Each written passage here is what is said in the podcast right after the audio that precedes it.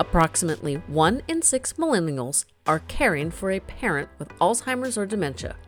Caregiving responsibilities are challenging at any age, but compared with older peers, millennials are at a stage of life that can exasperate these challenges. The average age of a millennial caregiver is 27. Instead of focusing on their careers, this generation of adults is attempting to live in two different worlds. Unfortunately, our society has not caught up to the challenges this generation is facing. It's important to discuss them so that we can begin to understand what situations need addressing. There are very few resources tailored to the younger caregiver. How can we support these caregivers better? What are their unique challenges? This conversation discusses some of them with a caregiver living that life. This episode is brought to you by Caregiver Chronicles, an eight week online course covering everything from diagnosis through hospice. For more information, use the link in the show notes. Welcome to Fading Memories, a podcast with advice, wisdom, and hope from caregivers who have lived the experience and survived to tell the tale. Think of us as your caregiver best friend. I am pleased to have joining me today is Lauren, and we're going to talk about caregiving as a millennial and dating as a millennial caregiver. So thanks for joining me, Lauren. Yeah, thank you for having me. So tell me about you and your mom and how long you've been taking care of her and just give her everybody a little bit of background if you don't mind. Yeah, sure. So um, I've been taking care of my mom for about three and a half years now. Um, we noticed kind of a few weird things before that, but it took a while, of course, to get diagnosed, as it always does. And the first major thing was just taking over the driving, and then it kind of snowballed from there. And now, I at this point, I live with her, and of course, we're in in a pandemic, so it's just lots of fun. um, but yeah, so I, am her main caregiver at this point. Um, to help me so that I can work, my dad helps um, watch her a couple days a week too but otherwise other than that it's just me so yeah. And you said you have two other siblings? Yes yeah. are they localish? Um one is and one is in san diego. So the opposite end of the state for you. Yeah. Mm-hmm. yeah. Yeah. That helps. Now I, i'm assuming your parents are not together? Correct yeah. So they've been divorced since uh oh gosh it's been i think over 15 years. Yeah, I'm trying to remember when high school. yeah, so a long, long, long time. Yeah, and they actually get along better now than they did previously, which is so funny. I have another pat another past guest who she's an only child. She put her dad in memory care at the beginning of the year. Thank God for her for doing that. And her parents have been divorced since I think the 80s, she said. She's almost mm-hmm. Mm-hmm me and she she said that same thing her mom helps her with her dad or did when he was living on his own and mm. then they get along better now than they did before too of course his memory yeah. is so great so that probably helps yeah exactly yeah there are small silver linings and and not being able to remember things so that definitely helps with personality stuff I have one, I can tell it quickly because I've told this story before, but I have one story where it was like, yes, dementia wins. My when my mom moved into memory care, um, it was a little over three years ago, she had her dog with her. And she'd been there about six months. And there was one resident who, if she could see it, it belonged to her. She was the sweetest kleptomaniac you could and I mean, like, I would put my purse on the, I knew not to put it on the chair, like in the dining room. Yeah. My mom's nails or something. And because if she saw it, she'd just grab it and like you know, she was shorter than I am, and I'm five two, so that's not that's not saying grab it and like take off, and and then you'd be like fighting over this purse or whatever with her. So she decided this particular day that my mom's dog was hers, and the dog literally was double what was an ideal body weight. So the the med techs and the caregivers and the executive director, we'd all put in this little, we'd come devised a program that the dog would go in mom's room while she ate so that all the other residents wouldn't feed her because seriously, the dog was huge. so I'm literally trying to shove the dog in my mom's room, and this little, you know, other resident, she's like, she thought I was stealing the dog. So she grabs my mom's forearm to get my mom to help her prevent me from stealing the dog. My mom knew it was her dog, so she was very offended and she said, you know, if you, you know, if you touch me one more time, I'm going to knock your block off. And I was like, oh, first off, that's a goofy statement, but you know, old ladies, I'm like, oh God, we're about to have an old lady fight. And I literally, I don't even know what happened to the dog. I literally turned around and shoved my mom out into the courtyard. She was so angry. She's literally shaking. And I oh just oh kept God. saying, "Oh, pity her, you know, pity this other gal. Oh, her brain's so bad." Blah, blah, blah. Just kept talking at her about, you know, oh, you know, so sad. Her brain's so bad. Blah blah blah blah. And mm-hmm. literally in about two two and a half minutes, my mom looks through the windows and went, "Oh, I think we're having dinner." I was like, "Yes." Already forgot. Yeah. Now I can leave and calm yeah. down. like, you know, there's like a few times when you're like, oh, thank God, their brain doesn't work so well. yeah, crisis averted. Yeah. yeah, there was just like there was another time just to like digress on this topic a little bit. The um the same little old lady.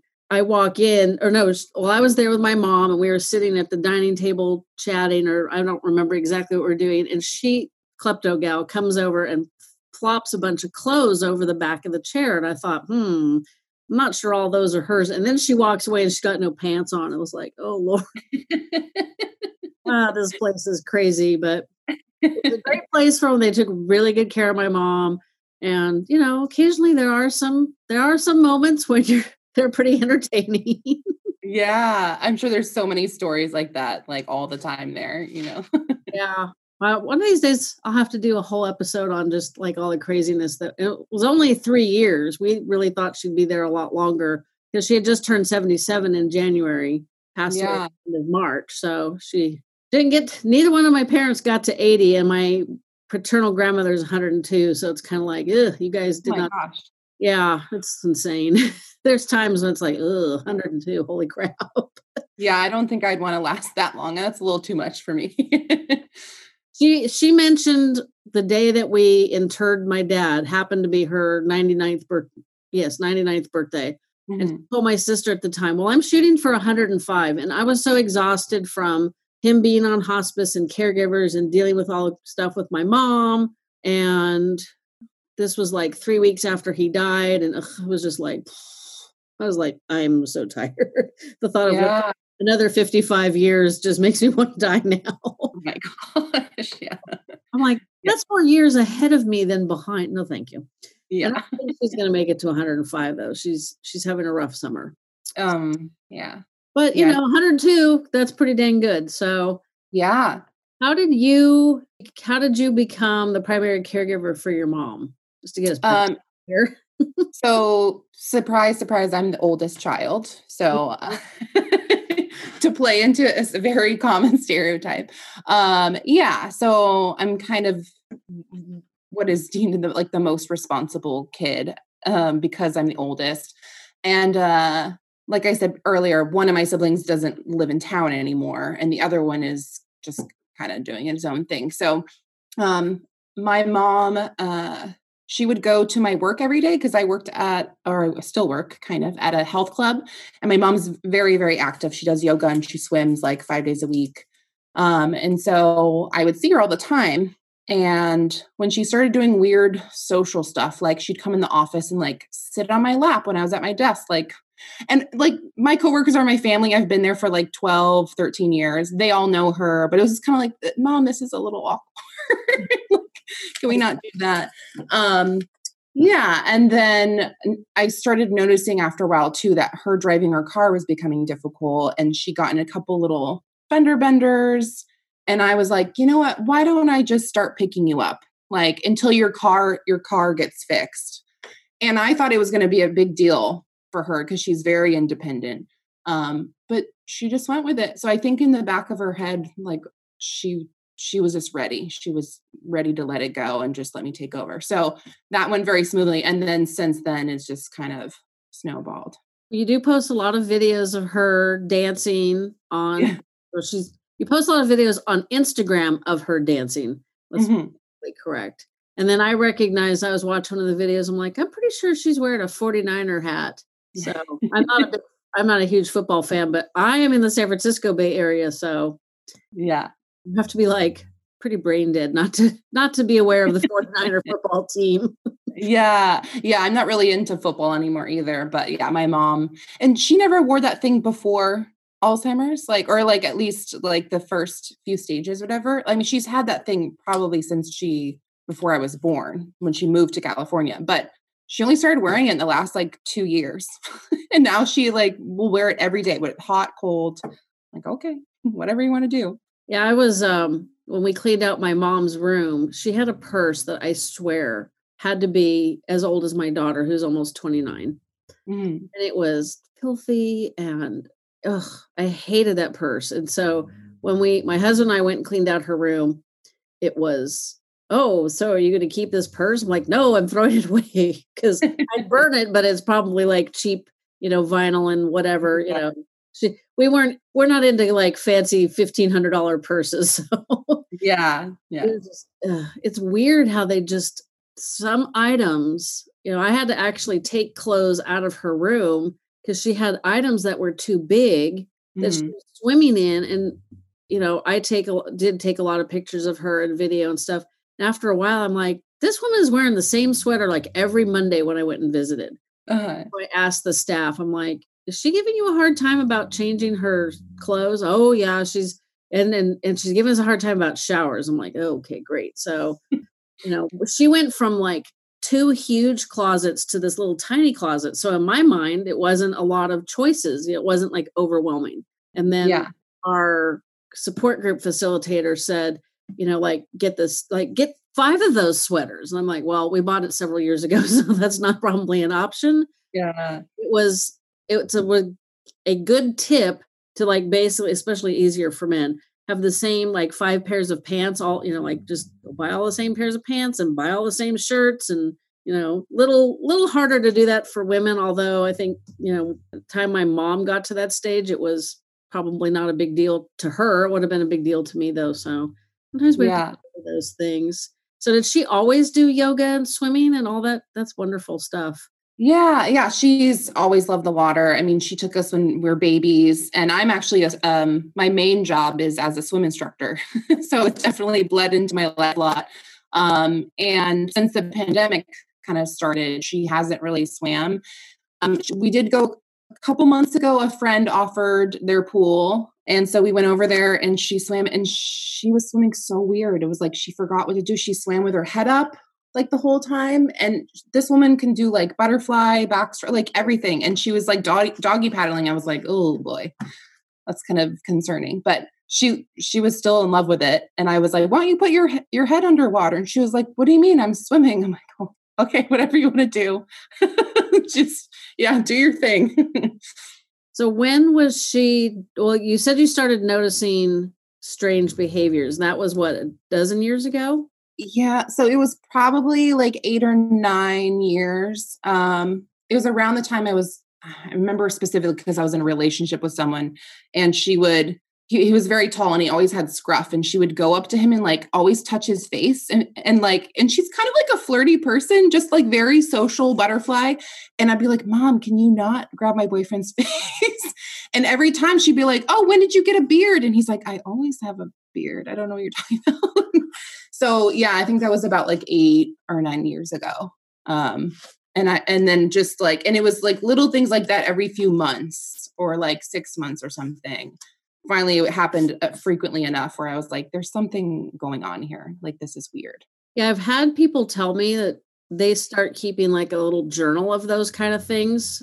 One mm. gal did it because her other sibling was out of the state mm-hmm. and a way of basically chronicling what was going on with their parents because um, both her parents were diagnosed with Alzheimer's on the same day. How about how, oh how was that? Yeah. One of the founders of AlzAuthors. I don't know if you're familiar with them, but they're a fantastic resource for all things books and blogs for um, people either living with or taking care of somebody with Alzheimer's.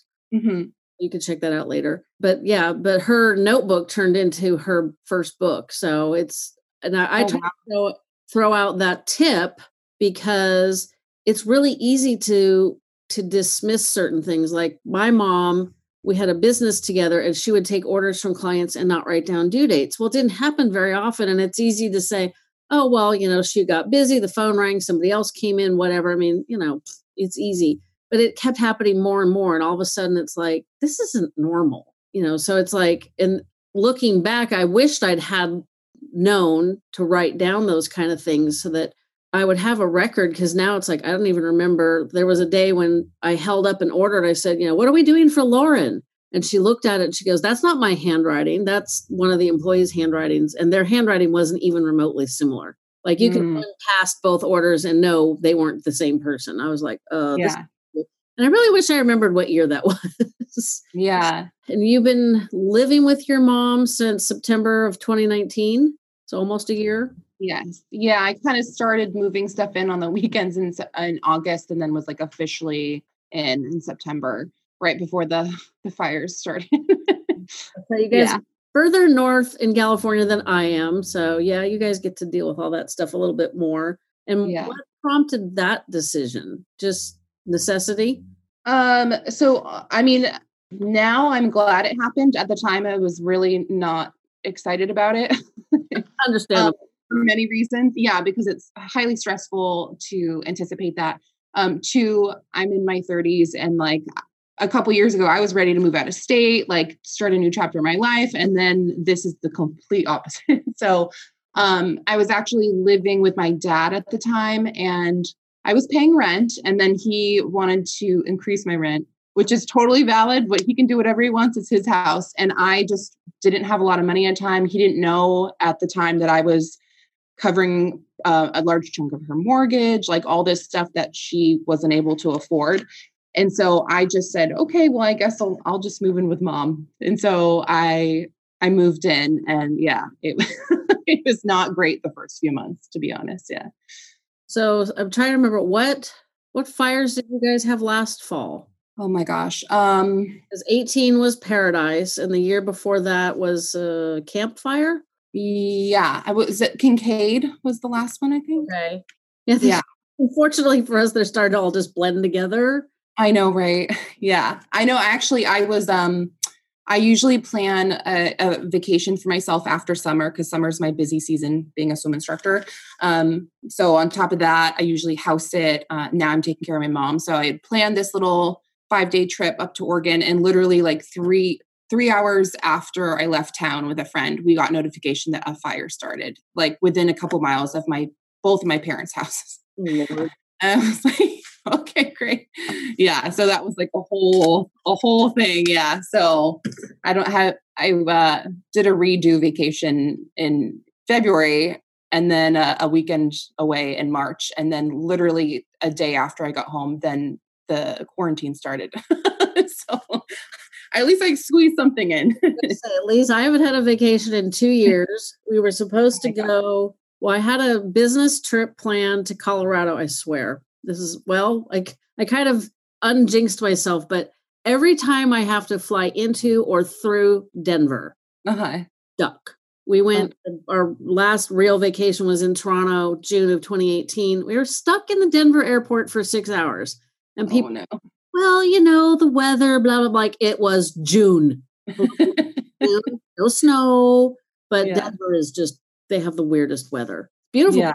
The weirdest weather. And we, but we were there September of 2019 and we almost didn't get out. And so I kept saying, I'm never flying into Denver again because I really hate this airport. so yeah. with a business trip to Denver, which was the th- end of the second week, beginning of the third week of March. So that got canceled like literally a week before we were supposed to go. We were supposed to go to Redding, California at the end of April, and then we were supposed to go to Hawaii for two weeks in June.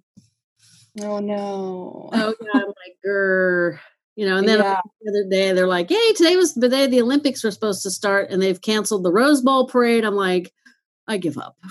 Can yeah. I sleep for the next like six months? Does that put me past? you know, like just like to the end of February next year, then maybe we could just start over. yeah. I said the same thing recently. I was like, if I could just sleep like they do in the movies when you're in space and you go in the pod and then you wake up, I was like, I, I'm tired. I can't yeah. do anymore. This is insane. And then, you know, we lock, well, like I said, I'm in the San Francisco Bay Area. So we locked down first and then mm-hmm. our governor did the rest of the state. So you were like a week behind us. So we've had an extra week of this loveliness. And then yeah. it was like, oh, we flattened the curve. Yay, team. We did a great job. And then everybody went bonkers. And yeah. The whole world knows what's going on with California and their coronavirus cases. So that's no fun. So let, let me back up half a step. Sure. So you get this notice that there's a fire going on terribly close to your parents' house and you know mm-hmm. your mom's memory's not great that must be like triple terrifying because you know yeah. and imagine like i mean like at least with little kids if you have to you could just scoop them up and fling them in the car and run yeah can't do that with your mother yeah and i was i was a, a nine hour or eight hour drive away and so i felt it was the first time i think i ever panicked when it came to my mom I I've always been like pretty calm in emergency situations. Like I've been a lifeguard for many years. I work with kids, babysitting, and uh, taking care of my mom. I've always had that kind of caregiver role. And so being 8 hours away and and not being in control of her and the situation was super stressful and at one point I was like what do I do? Like, do I do I leave right now? Like, what? Like, should I have someone just go scoop her up? Like, what? What can I? I don't have a plan, which was terrible.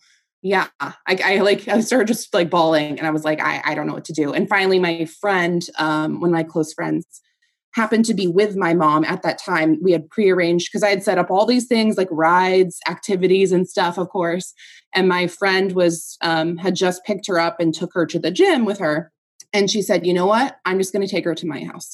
so I said, okay.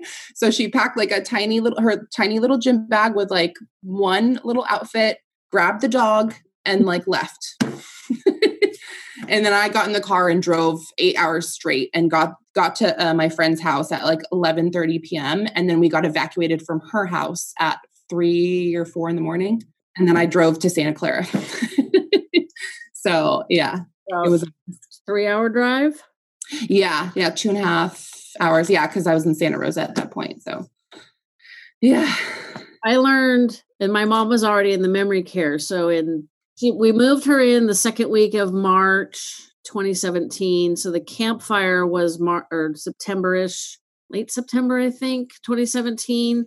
And there was residents evacuated from assisted living and memory care residents up there down to hours and then it was like oh yikes uh what do they do if she you know it's like do i need like an evacuation plan or you guys get that covered? And yeah. it was you know it's a it's a big enough company that they they basically said this is what we would do in case. Now where she was it was at is in the it's like in a neighborhood close to some strip malls and across the street from a middle school so mm-hmm. it's not like we're like on the edge of stuff. I didn't really worry about it, but yeah, there were times. And then there was something, now I can't remember because so much has happened this year.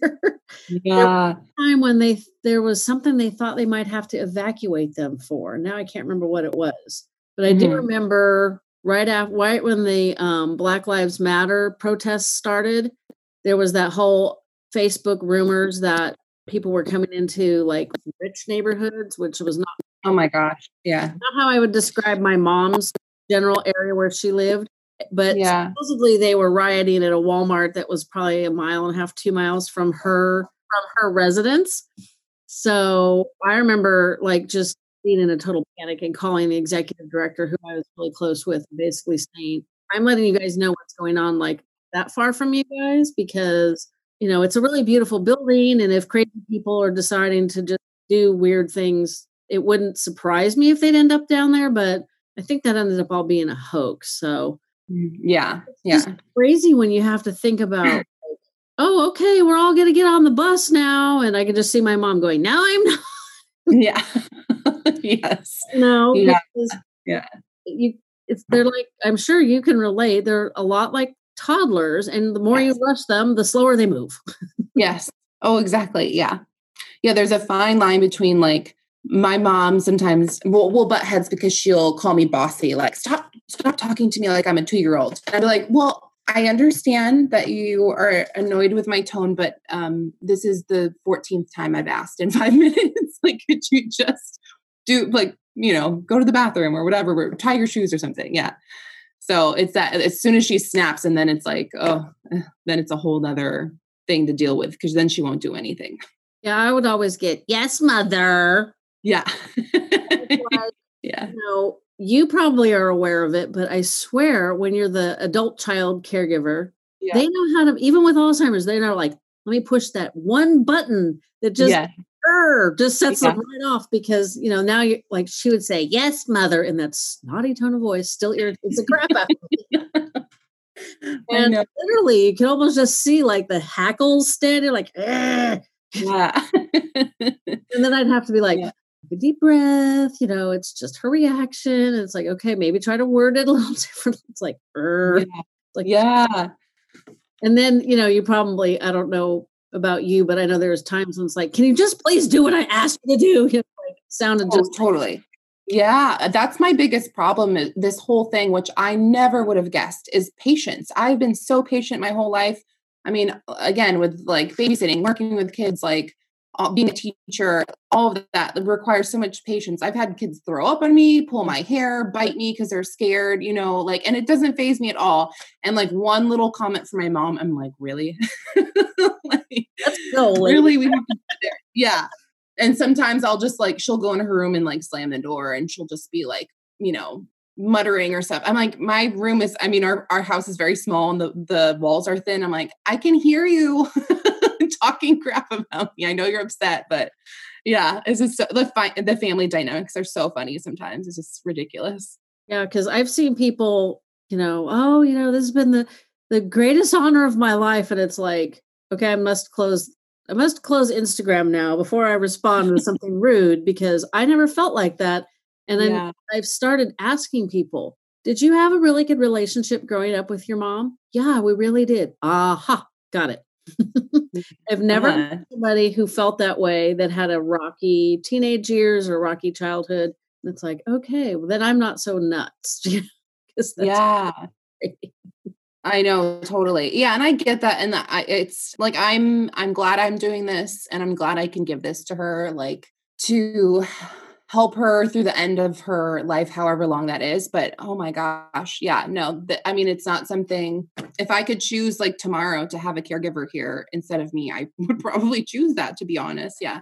It's so it's so hard and sometimes it's it's hard for her too because of our family dynamics. Um and I had I mean, we were pretty close. We had different phases when I was a kid. Like we we were pretty close, but she's very stubborn and quick to temper and and strict and so uh, yeah it's not sunshine and roses all the time for sure and yeah I, I think i'm a little more positive when i post stuff online at least as far as like instagram goes and the dancing videos but i think in my writing i'm definitely a lot more honest about like our relationship and how it's not really fun for me most of the time. so no, it's um definitely not something most people would choose. And yeah. So that's why whenever I see somebody post things like, "Oh, this is the know, this is the biggest honor of my life," and it's like, okay, I actually had a online discussion with somebody because she interpreted and it was very interesting she interpreted my facial expression in a video as angry with my mom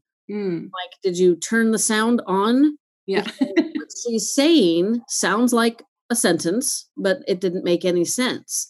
Yeah. And I did was, you know, like, huh? And it's like hard to describe a huh face for audio only. Yeah.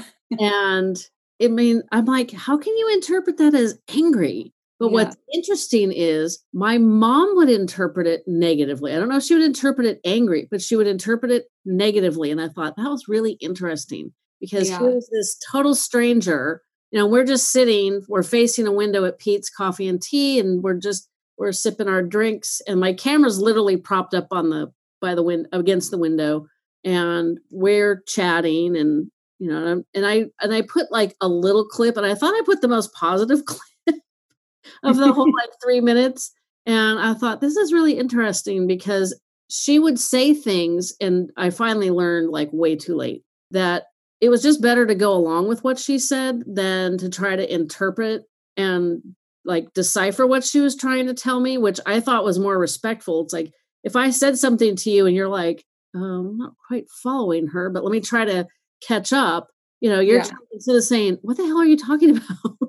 Yeah. and I would do that. I'd be like, "What is she talking about?" And as soon as I make that huh face, instantly she'd be upset with me. And I'm like, Mm. and then sometimes I'd be like, "What? Oh wait, nope, don't make that face." It's just yeah, it's such a habit, right? Because we're that's what how we interact in normal life, and then you have to like retrain your brain to not do all these things you've always done.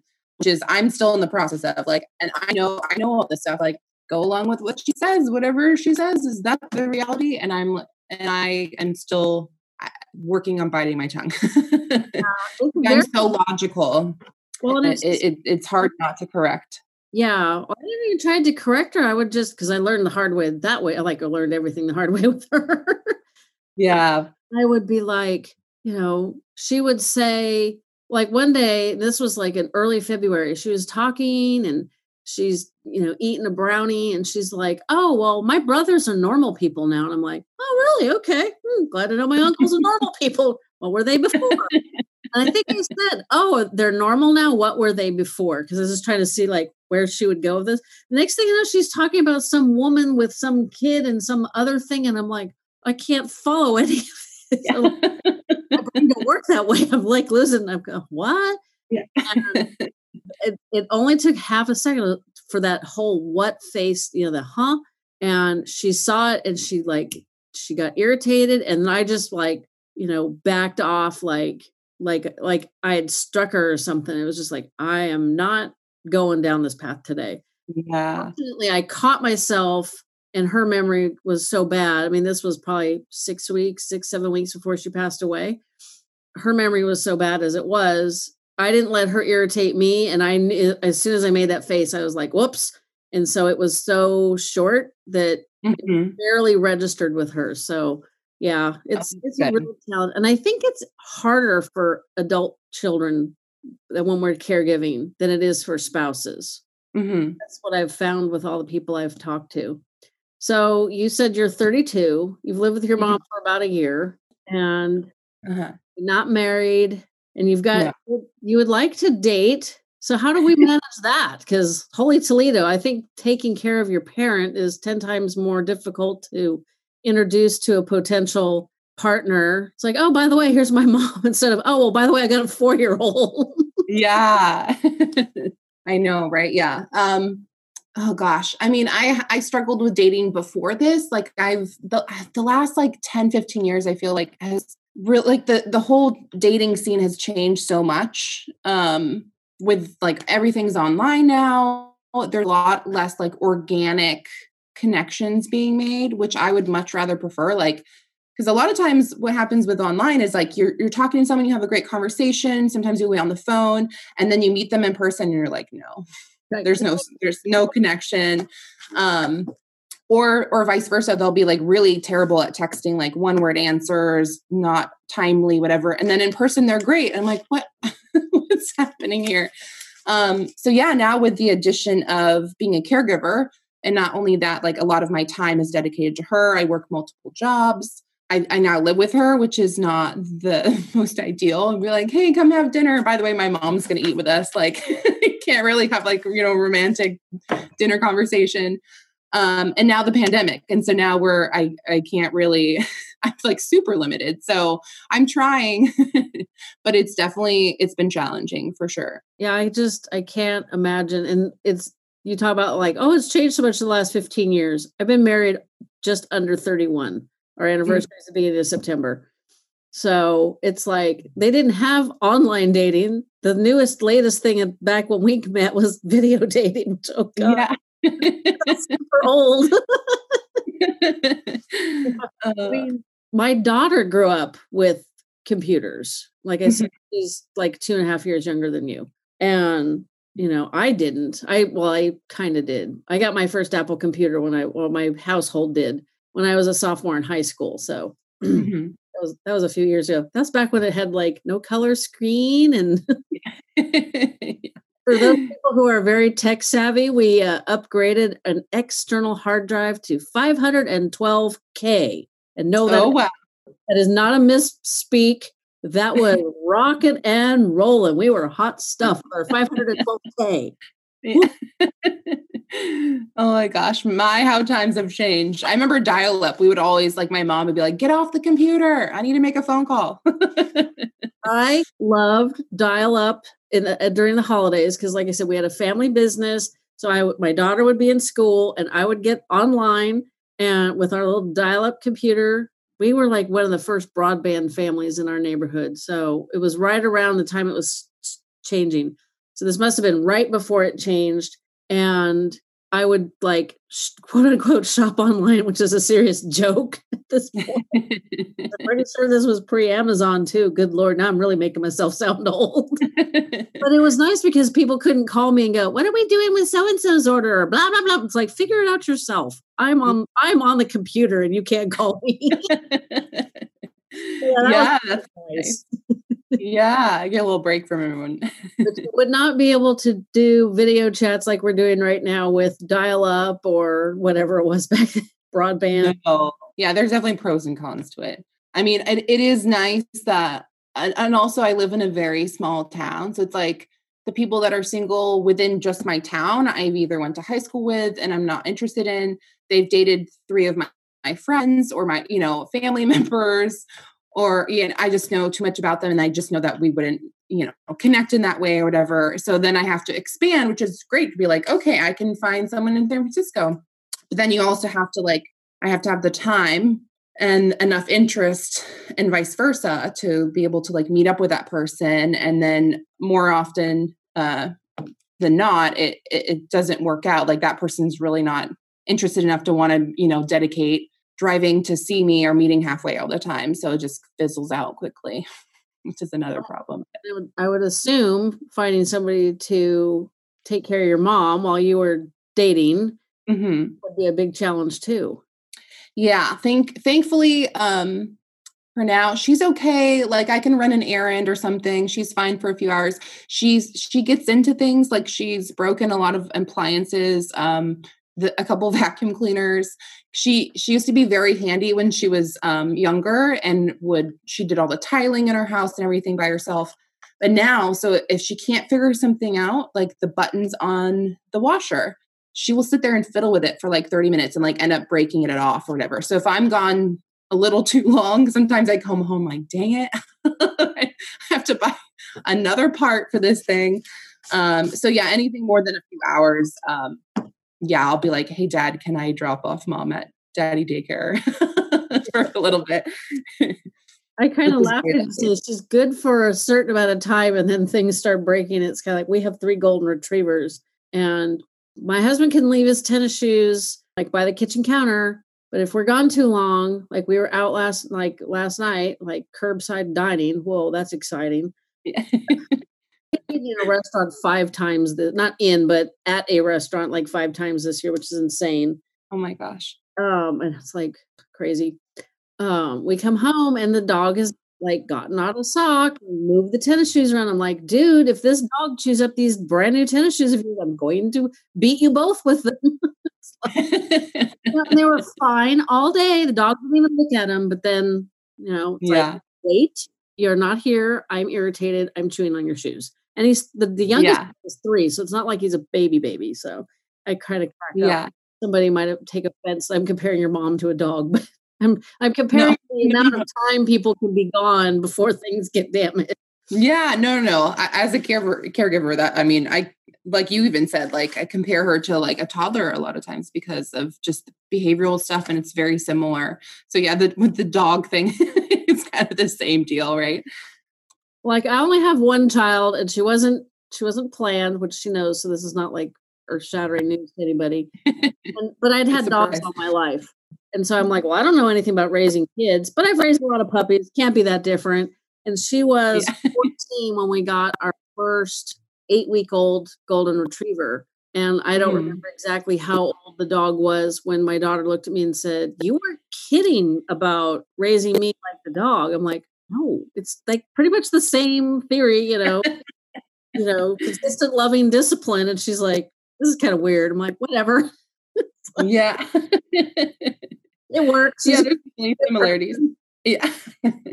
so you should like have somebody help you start a millennial caregiver dating app because there's a lot of you guys out there. I don't know Yeah. if you knew that like 25% of caregivers are millennials.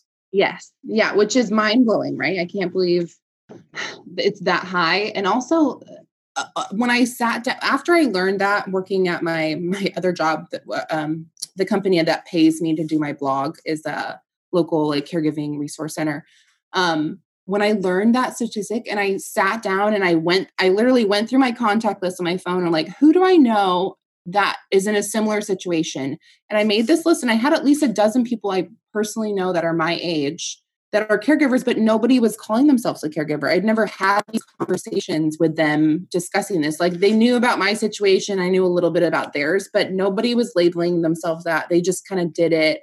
And yeah, so it's crazy. Like it's just not something that people talk about, or, and there's not a lot of resources for people my age. And I think there's challenges at any age if you're a caregiver, um, but there's definitely unique ones depending on the demographic of what which you um, fall into. So yeah, the dating app for for millennial caregivers would definitely be helpful for sure. Well, I talked to two um, millennial caregivers that actually work for, I'm going to say Home Instead. Forgive me if I'm mistaken. I think that's Okay.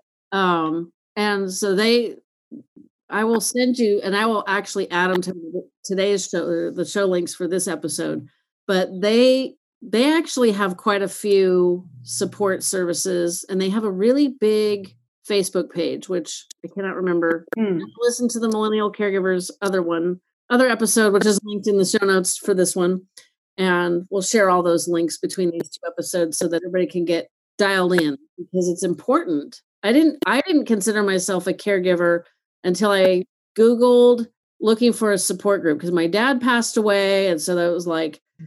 you know i was 50 and i was like you know the hospice people offer a support group and i went to the support group and i'm like great i'm giving these people solid making them feel better and i feel like crap. Because i have this other giant grief inducing situation going on in my life with my mother. So I'm like, grief support on my dad, okay, you know, might be beneficial, but I need like help on this side. So I went Yeah. home, like, you know, modern people do and Googled, I think it was Alzheimer's caregiver support or Alzheimer's support group or something like that. And that's when I learned about the Alzheimer's Association, which is like, hello, we dealt with my mom for this for like 20 years yeah, take the last three and a half years of her life for me to find this group. And it said, you know, Alzheimer's caregiver support group. I'm like, well, she's in a memory care, so I'm not really a caregiver. And I think it said in there, like, it basically said, like, if you're dealing with anybody with Alzheimer's, you're a caregiver.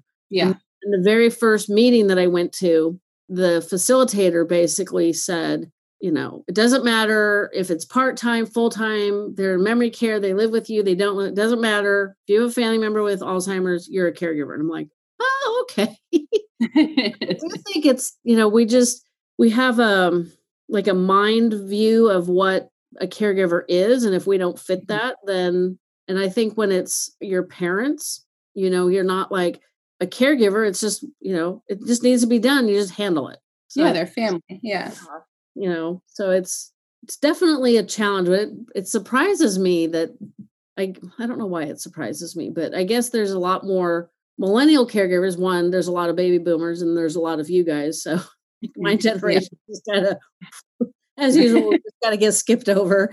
And I guess because people had kids later, hmm yes, it makes sense. Now, how old is your mom? Um, she is. She'll be seventy in October. Okay. So does she have younger onset Alzheimer's? She was Yeah. diagnosed. Okay. Yeah. That's, oof. and do you have any other family that has Alzheimer's or dementia? Um, I want to say maybe like a great grandparent had dementia. I mean, it's not someone I ever met. Um, yeah. So, oh, and, and actually, my my mom's sister has dementia, but a different, like, stemming from a different medical issues. So, Yeah. My yeah. maternal grandmother had vascular dementia from an aneurysm that leaked. And then Mhm. my maternal great grandmother also had what they called back in the day senile dementia. She died before I was born. So I Mm, don't really know very much about her, but that's what they called it back then. So it's like, oh yay, three three generations. This is exciting. yeah. I will not be the fourth. Yeah. Yeah, and that's kind of nerve wracking, right? Is that you have that in the back? At least I do. I have that in the back of, of my head of like, is this what I'm going to be having like when I'm older? Like that. I don't want to like worry about it too much because that's a waste of time. But also, I'm like, I don't know. It could happen, and I want to be at least prepared for and not have like all these issues of you know burdens and responsibilities for the people that hopefully step up for me. but yeah. well, there's, I just talked to a guy, his episode is not out yet, at least not as of this recording, which is July 27th, mm-hmm. about an Alzheimer's living will. And so it's similar to a lit like an advanced directive living will kind of thing, but it has a very specific wording and terminology for people with Alzheimer's. And that was it that sounds like oh my gosh that'd be like super depressing to listen to. Is actually really interesting mm-hmm. because those are the kind of things you need to think about you know when we're younger which is easier for you to say than me because i'm in the i'm like late middle age i guess because like most people know my grandmother's 102 so that, yeah. that, that gives me a few years to go. But it was the the way it came about was really interesting so everybody will have to tune into that one but I think you're luckier because you're young enough that hopefully, you know, they're trying to find a cure by 2025. Yeah. Maybe 2030 at this point, because you know, this year's been like a throwaway year. Yeah. done any any research or you know, fundraising, the the this year has just been a waste. it's just been a nightmare.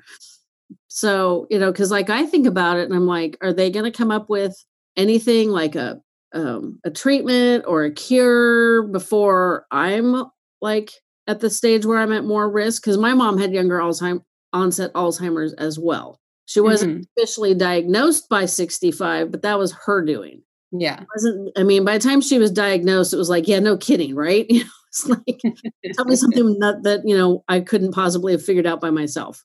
And yeah. she was 69 when she was diagnosed. So and she was like seriously mid stages. So Oh my gosh. Yeah. Was she just she I think she knew for a long time what was going on and she did not want to admit it, which is I've actually written an article from my website on, you know, the term is, and I'm hopefully I'm pronouncing it right, agnosynosia. I think I got it right. Mm-hmm. It's like what you don't know, you don't know. Mm-hmm. I wonder when she flopped from denial to the part of the disease where you don't know where you don't know you don't know what you don't know. Mm-hmm. which you know it's like so it's curious because she just you know pretended nothing was wrong for a long time. It's like yeah. you know it, it it was really stressful for the family and my dad had diabetes and other chronic illnesses and it's just i think he gave up. I really do. His donated kidney was um, failing which it shouldn't have been because when you have a live um, donor or mm-hmm. donor, it can last like 20 to 25 years. His lasted nine. So, oh, wow. Yeah, it doesn't take very long. Does, you don't have to be good at math to figure that one out. Yeah. So I think he just was exhausted and gave up, which yeah. is not uncommon. So it's crazy. So yeah. hopefully when this pandemic is over, now how many mm. people you're in Sonoma? Uh Sonoma County. So I'm in um yeah. Okay. In, in Pittsburgh. Yeah. People live in your city? Oh gosh, um, it's definitely under twenty thousand. I want to okay. say probably like fifteen or twelve or something. Oh, that's that is really tiny because I live in a yeah. city with sixty five thousand people, which that sounds mm-hmm. like a lot of people, but this isn't that big a town. Yeah, I was just wondering, like, how far out do you have to go to find some uh, fresh prospects? Might be a nicer way to put it than what I was thinking. yeah, yeah. I mean, and then Santa Rosa is like 10 15 minutes down the road which is i want to say like over it's probably like 100000 200000 people something like that. Um yeah so there's there's people out and about but uh, another thing too is like being 32 a lot of people i know my age are already married so or or they're not into women. So it's like you know like which is great you know everyone teach their own but um yeah i just feel like my options get narrower and narrower narrower um as time goes on and i just I, I, don't and in the people i do meet are just the dating etiquette that i've come across has just been awful like just, people just don't know like basic decency and like how to have a conversation or any of that and i just feel like half the time i'm end up like interviewing someone because they're not asking any questions or and or they'll tell me yeah actually i don't really want to be dating right now. I'm like why are why are you on a dating app? Like yeah. that's how i found you. Like you know like uh, okay yeah whatever. Run across you in the parking lot that is really crazy. Yeah happens all the time. You feel like because you're taking care of your mom and working multiple jobs and juggling life and pandemic and everything else that yeah.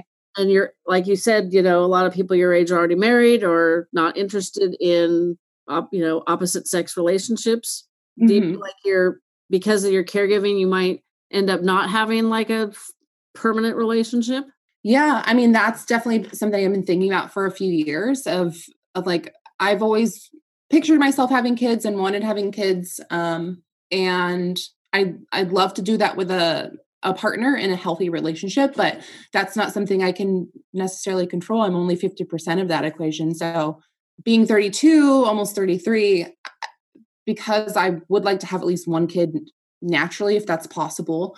Um, I don't know. I thought about, yeah, like artificial insemination at, by the time I'm like 35, 36, but that's only like three years from now. and that seems crazy to me. So, yeah, I don't know. I might just like adopt a kid or something if if nothing happens in the next few years and just go about it that way. How would you handle that with taking care of your mom? Um, is that I think at that point I wouldn't be in charge of her care all the time. Speaking oh, of mom, hi. You can come so say hi. yeah. He's like, who are you talking to? Mama, can you go in that room, please? Ouch. Mom, thank you. She's irritated. yeah. So um I was seriously curious to her why you were sitting there talking at the computer. Yeah. well, she likes when I'm on the phone or anything, she'll come and stand next to me because she she's social, so she wants to like be involved. So I'd be like, and most of the time it's like I'm not talking about anything weird or anything. So I'm like, okay, I'll just let you stand here. But then sometimes like someone will just say, you know, like it's a conversation, like random topics come up, and then I'll be like, oh, okay, I'll take it off speakerphone or whatever. like, yeah.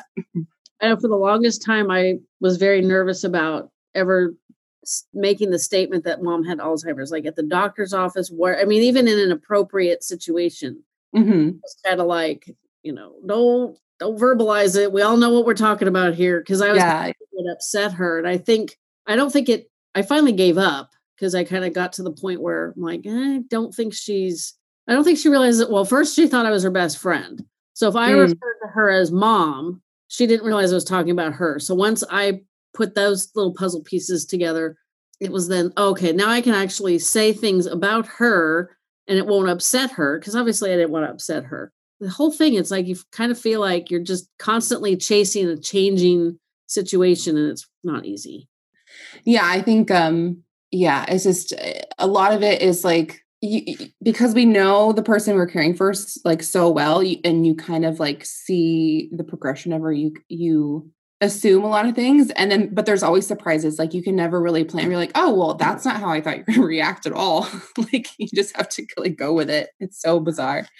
Yeah it's definitely i had somebody say we were we were talking about living through this pandemic and they referred to life as being like today is like an endless day. And i'm like that is an actually perfect analogy for all like taking care of somebody with alzheimer's. Because it just seems like there are just days that just don't seem like they're ever going to end and then the next day is so similar to the day before. I'm like taking care of somebody with alzheimer's is a lot like living through this pandemic right now. Yeah. For you guys that are still dealing with it oh more power to you because my i think my i swear there's times like my mom was a lot like your mom is very independent and stubborn and you know she broke her leg and that was basically the the beginning of the end but i swear i mm-hmm. think she was like you know what? Crap's coming down the line. I'm out.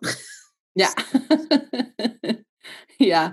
No, I'll let you guys handle all that. Yeah. yeah like, you know what? This is this is getting really ugly. I'm I'm done. You know. Yeah. I, in reality, she was a lot further along in her disease than I was aware of. And I find that to be mm-hmm. really fascinating because, you know, it's like, how can you be in, I don't want to say denial, but how can you be like unaware when we've been dealing with it for like 20 years? It's like, okay, like when I would go to my support group back when we could actually go and it wasn't online, Yeah. I was always like the youngest person with the person who'd had Alzheimer's the longest. I'm like, I win. what prize do I get? You know? Yeah, really. and you know, my husband would make comments like, "Oh, I don't think mom's going to live as long as you thought," and I'm like, "You, dude, you don't go see her, so like, I don't know why. I don't. You're making this statement, this opinion based on what I'm telling you. So I'm like, that's not really like super reliable evidence. And I don't. I think she would have lived longer had she not broken her leg, but mm-hmm you know, it's kind of like one of those things where it's like, oh, you know, Aunt Jenny fell and broke her hip, and two weeks later she was gone. That's pretty much what happened to my mom. But mm. she was forgetting how to eat. And, yeah. You know, the the care staff would they didn't just basic they did not tell me, you know, oh, your mom's forgetting how to eat. They just started feeding her. And I was like, mm, okay. And sometimes she didn't have a problem, and other times it was like, the food is in your hand. Can you please put it in your Yeah. It's so challenging. Yeah. So I probably should let you go before mom comes and hits disconnect on us. yeah. I know she's getting antsy. I don't blame her. Well, I yeah. appreciate this. And I, I yeah. anybody that's listening that knows how to make an app, we, we've given you a, a good idea. If there's 16 yes. family caregivers in the United States and 25% of them are millennials, I think that's a pretty good market. So yeah, I would create that if I knew how to I have somebody make my own website. So, oh, yeah, no, I'm not very tech savvy when it comes to that stuff. So, yeah, anyone listening, please let us know how that we can do that. We're still in lockdown, Silicon Valley, they're still working from home. So, here's a little side gig for you people, and it's necessary, and it's going to become more necessary. So, get on it. yeah, exactly. Thank you so much. Yeah, thank you. Well, and I thought being a caregiver at 50 was a challenge. I know we're striving to find a cure for Alzheimer's by 2025. I have a feeling there might not make that quite. That's okay, we're working on it. Until we get a cure or a prevention, let's do what we can to better support all family caregivers, but especially the younger generation who is going to suffer financially even more than the rest of us because they are beginning their caregiving journey at such a young age. Also, I hope people from Silicon Valley are listening and you guys work on that app. If you haven't done so already, please, please put your care team together today. I have an article on my website that talks about how to do that. It's harder to get help in a crisis than it is to put a team in place early on. Also, be a supportive friend and share this episode with anyone you know that's also a caregiver. And as always, I'll be in your ears again next Tuesday. While I've got your attention, let me tell you about the modules in the eight week online course from Caregiver Chronicles. It starts out with What is a caregiver? then educating yourself on the diagnosis. Caring for a sick loved one and observing your loved one's religious beliefs how to live a healthy lifestyle as a caregiver, navigating the medical professionals, understanding medication, super important, legal matters, also important, the decision maker, insurance, community resources, durable medical equipment, when a caregiver is needed, finding a caregiver, placement in a skilled nursing facility or memory care residence, family dynamics, challenges, and conflicts. Learning how to navigate that is probably worth the entire fee. Then there's home health, hospice, then planning for your loved one's transition. Be sure to check out their weekly live Ask Dr. Yvette Anything. The link for that is also in the show notes.